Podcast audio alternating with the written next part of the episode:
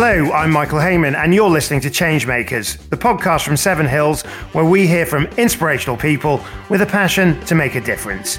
My guest today is one of the UK's most dynamic educators with a renowned ability to make sense of the world. Sir Anthony Seldon is a historian, university leader, the honorary historical advisor to Number 10 Downing Street, and the author of more than 40 books. So, from someone clearly so busy, you might well be surprised to learn that his top tip for life is simply this slow down. You will do much more. Anthony, welcome to Changemakers. Thank you, Michael. Very nice to be on. Well, lockdown has forced all of us, or uh, most of us who are not in emergency jobs like the NHS, to have a different pace in life. And it's always been my suspicion, Michael, that uh, we don't perform uh, as well as we could because there's just too much haste, too much nervous energy. And you can see that you know, in great golfers, great musicians. There's an incredible economy about what they do. And I think lockdown, I've found it, I think others have found it too, that it's been a reminder that by slowing down the frantic pace, we actually get more done and we do things better and we do things more harmoniously and less egotistically and less abrasively uh, and less muddledly, mm. uh, simply because we're just a bit more considered, a bit more reflective. And and I see that you know you, you I mean you're a great practitioner of mindfulness. I mean I've been I've been in meetings with you where I I've seen you meditate before a meeting to actually clear your mind. I mean in terms of the in terms of the the techniques that you favor to get that kind of clarity in terms of the things that you would advise others to think about when they think, well, I love that idea in theory, but how do I put it into practice? What's the big takeaway, do you think? Sorry for the pause, Michael. I was just meditating there. Uh, and, and I mean, it's incredibly simple. It isn't complicated. All one is doing is getting back in touch with the rhythm of the body. How many people listening to this have been conscious of their breath since they woke up this morning? And uh, by just getting back in touch with the breath coming in and out, it starts to slow down, well, the breath itself, but also the uh, blood pressure comes down, the heart rate comes down, the urgency, hyperactivity in the brain settles down. And, you know, what could be more simple than just closing one's eyes and inhaling? Mm. Does, does happiness increase? Yeah, that's interesting, you know, because it tends to accentuate the mood that you feel. So some people say that it makes them very tired. It doesn't make you tired, it merely makes you uh, aware of how tired you are. Maybe you do need to go to bed earlier. Uh, and if you're feeling low, if uh, you're anxious, you will become more aware of that because you're actually suppressing that by your activity. Uh, but equally, it's a more healing process to assimilate it rather than to deny it or suppress it. So it might be more uncomfortable in the short term, but it's a more long term healing. Mm. I mean, how, how does the modern historian bring that into a view of the world, a study of the world, um, certainly in terms of today, um, as opposed to yesterday. In terms of are, are, we a are we a less mindful generation? Do you think, um, or, or, or are we getting it? Are we getting on top of it? Unknowable, uh, but the sense is that the more one speeds up. Uh, so, industrialization in the 19th century, Britain's population grew four times in that uh, century, and life became much more frenetic. People were uh, coming out of the villages into the towns, into the cities, and life became more uh, frantic. Uh, there was much less time to keep in touch with the rhythm of nature. Uh, so, uh, uh, and now with social media, we do know attention spans are declining, Michael. So, my sense is we probably are.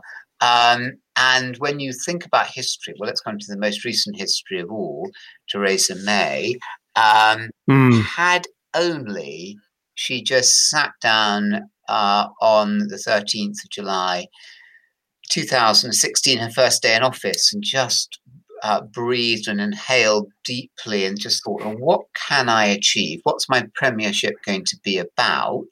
Uh, okay, it's going to be about Brexit. Whatever I think about Brexit, how am I going to be able to get that done? I've got to take Parliament with me.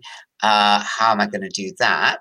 Uh, she would have thought it through logically. Instead, uh, she rushed it in the way that Boris Johnson rushed the uh, his way of dealing with coronavirus. He started off by denying it, uh, like Donald Trump, who's still denying it, but then he's uh, embraced uh, perhaps an overly uh, restrictive uh, vision of what needed to be done. So it just means mm. we're going to be the best version of ourselves. We're going to assimilate. We can't be better than the evidence we have in front of us, but at least we can listen to it more clearly if we're just calmer.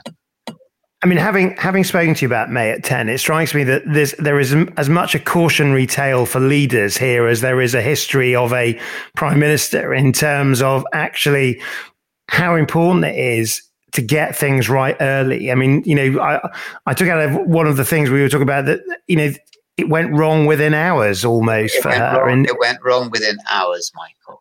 Of course, you could say it went wrong because of the history of what she'd had before. So anyone listening to this who might be taking over a new job, um, actually, your previous job probably isn't a very good guide to the new job. So forget the old job and that mindfulness we're talking about a lot more than mindfulness in this talk but just to mention it again allows you just to drop what has been and to come into the what is the what is now and had she done that had she dropped the home office I mean, she tried to be a Home Secretary as Prime Minister and it didn't work. And Gordon Brown tried to be Chancellor of the Exchequer as Home Secretary, and Tony Blair tried to be Labour leader of the opposition, and Boris Johnson is trying to be a campaigning um, uh, Lord uh, Mayor, I mean Mayor of London, uh, uh rather than being a Prime Minister.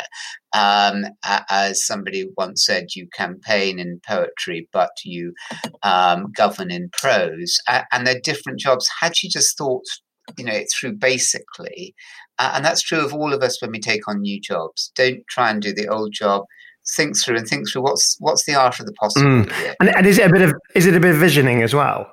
in terms of what you want to do with it. Yeah. I mean, on your first day, what are they going to say on my last day? Uh, what are they going to say about me in terms of what I've achieved and in the, in the values that I've transacted and who I am as a human being? Hmm. Uh, and if you're firing an arrow uh, or uh, pointing a rifle, you, you, know it's really important to get that right because the moment you squeeze the trigger, it, it, it, it the arrow, the bullet have gone, um, if you're trying to drive to Edinburgh, work out where Edinburgh is and don't just start sort of vaguely going north, um, following the stars a bit, or you know, just to be really precise. Wh- you know, when you're starting off, be reflective, and then keep reflection going periodically in your time as leader. Uh, are you actually doing the best you can do? Because you know, interviewing prime ministers all my life um, as a historian and other senior people, they all say there wasn't time. And the answer is rubbish. There was time. It's simply you didn't make time.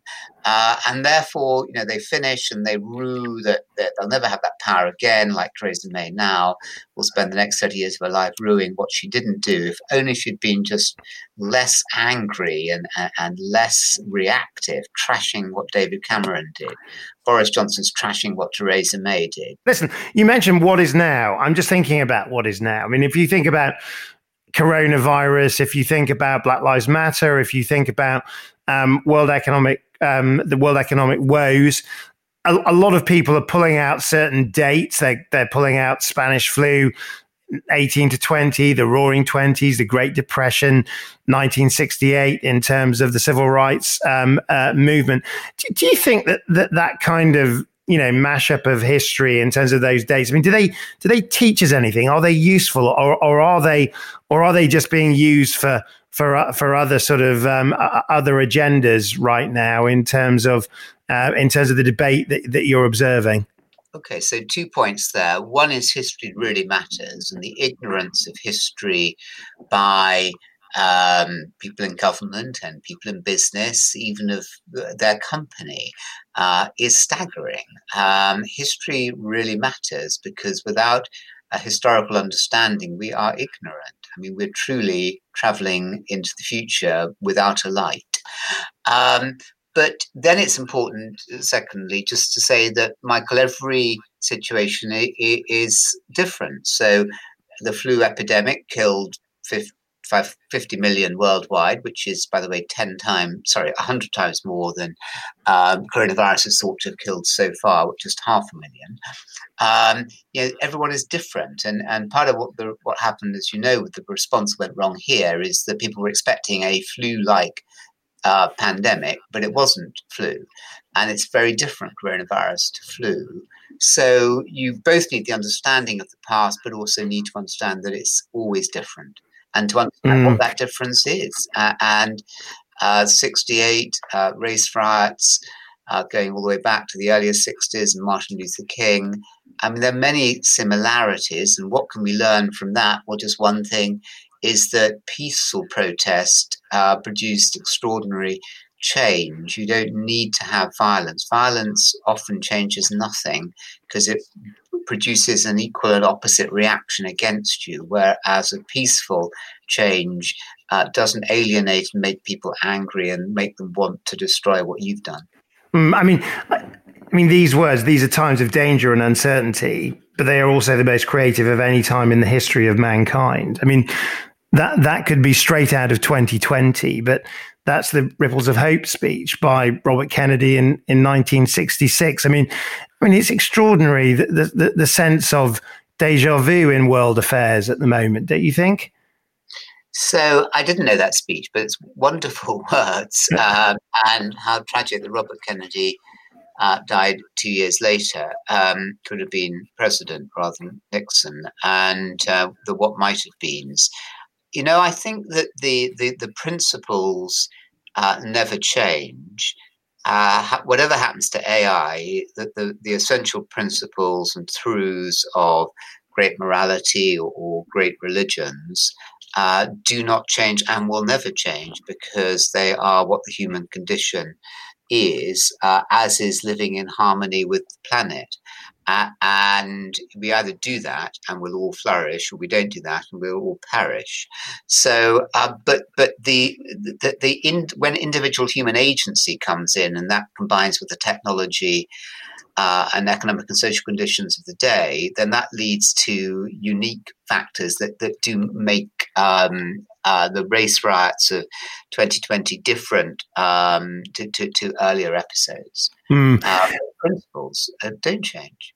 I mean, it, it strikes me that, that there is a, a question, I suppose, for a historian, which is about how progress and how change happens. I was listening to Sir Richard Lambert give an interview the other day. He said, I mean, and basically his conclusion, he was speaking to Ollie Barrett, a fellow podcaster, and he was, he said that um, beware those that say this time it will be different. I mean, is that the kind of world weary view of, of a historian also? I mean, that actually, I mean, that actually there is a sense that we're, we're stuck in this merry-go-round where actually things don't really change that actually things things seem to settle back into a more predictable pace. Or, or do you think actually that's a misread of history and that actually it's always been about change? I mean, i'm interested in your personal take in terms of where you start on that on that analysis the things that change are the things that don't change so the hund- fundamental human truths the, the love of a, a mother or father for their child um, 5,000, 50,000 years ago is the same uh, love uh, and sense to protect and, and want to nurture.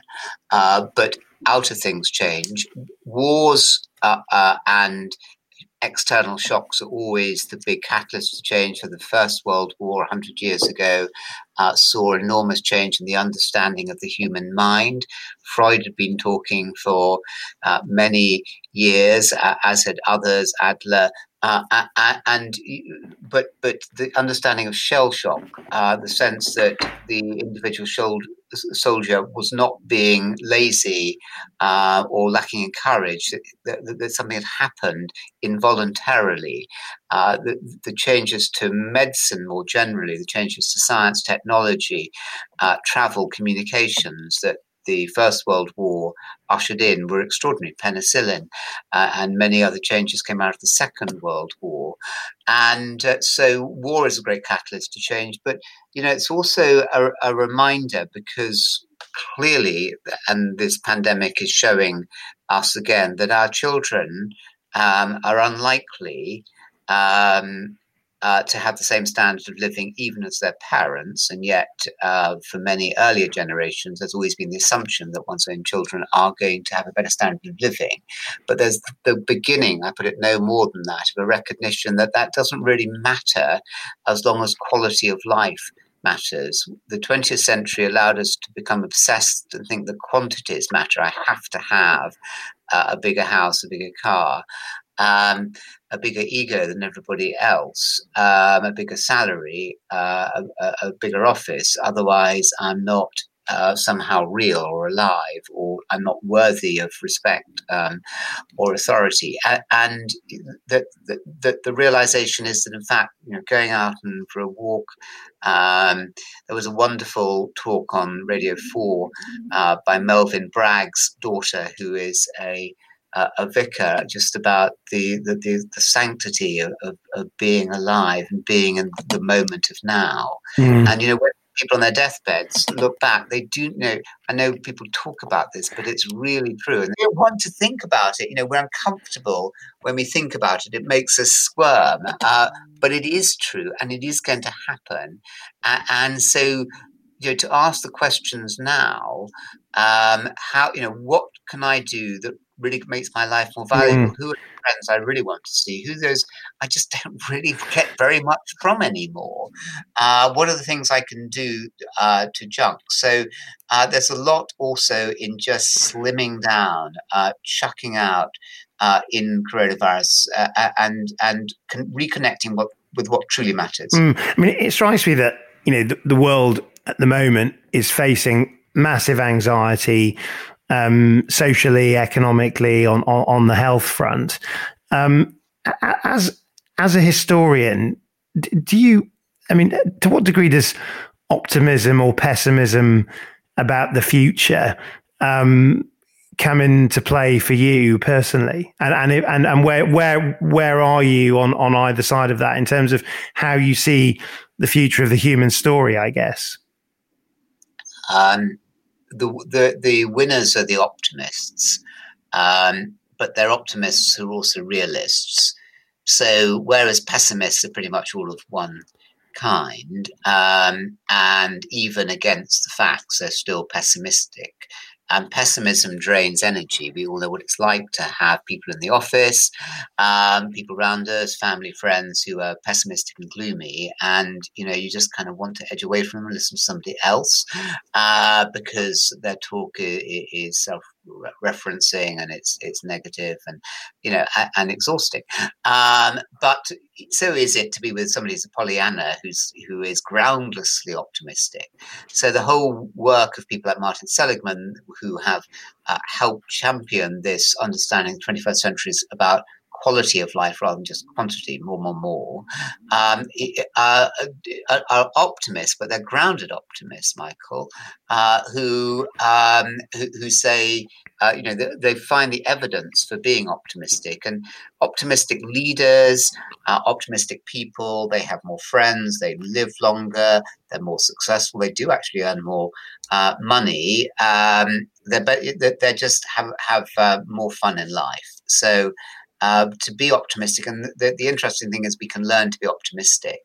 And however bad our life is, we can always make it better. So, so, a quick tip on on finding optimism for those for those that might be sat there thinking, "I'd love to feel optimistic right now." What, what's a what, get off your bum, get off your big bum, and if you're listening to this, uh, sitting down, walk around. You know, Uh, my not, not, an instruction to me, then. That's. I say that was nothing personal uh, to, to you.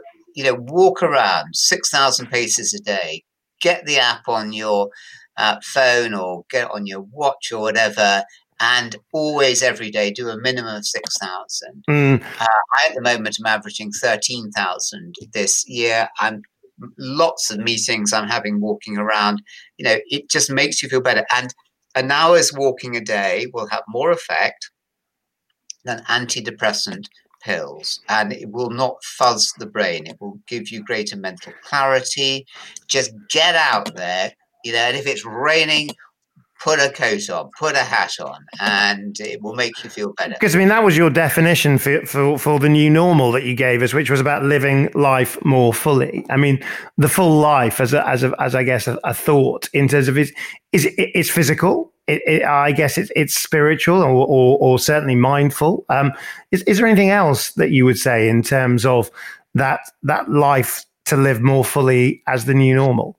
Well, it's more awake. Uh, a lot of us just live in our heads um, and we don't really know where we are. We can drive across London or across Glasgow uh, or Helsinki, wherever you're listening to this, and, and, you don't quite know that you did that. Or you travel home, you, you switch off your computer at your office, whatever you do, and, and you're suddenly at home. You, you know, and people uh, live can live their life like that. So the journey to live life more fully is to live a life more purposefully with greater awareness, feeling the feet on the ground, a body that's more active and more engaged, a body more in touch with nature, more in touch with other people, listening more, touching more, more involved with the arts rather than just sitting down and seeing a film, go out and, and or join an online singing or drama or book group. I mean, it's you know, life is about engagement. It's mm. not about disengagement. And, and just final quick one on your lockdown tracks let it be the beatles so speaking words of wisdom i mean beautiful piece of music what, what does it sort of hold for you in terms of a memory and an, i guess a lesson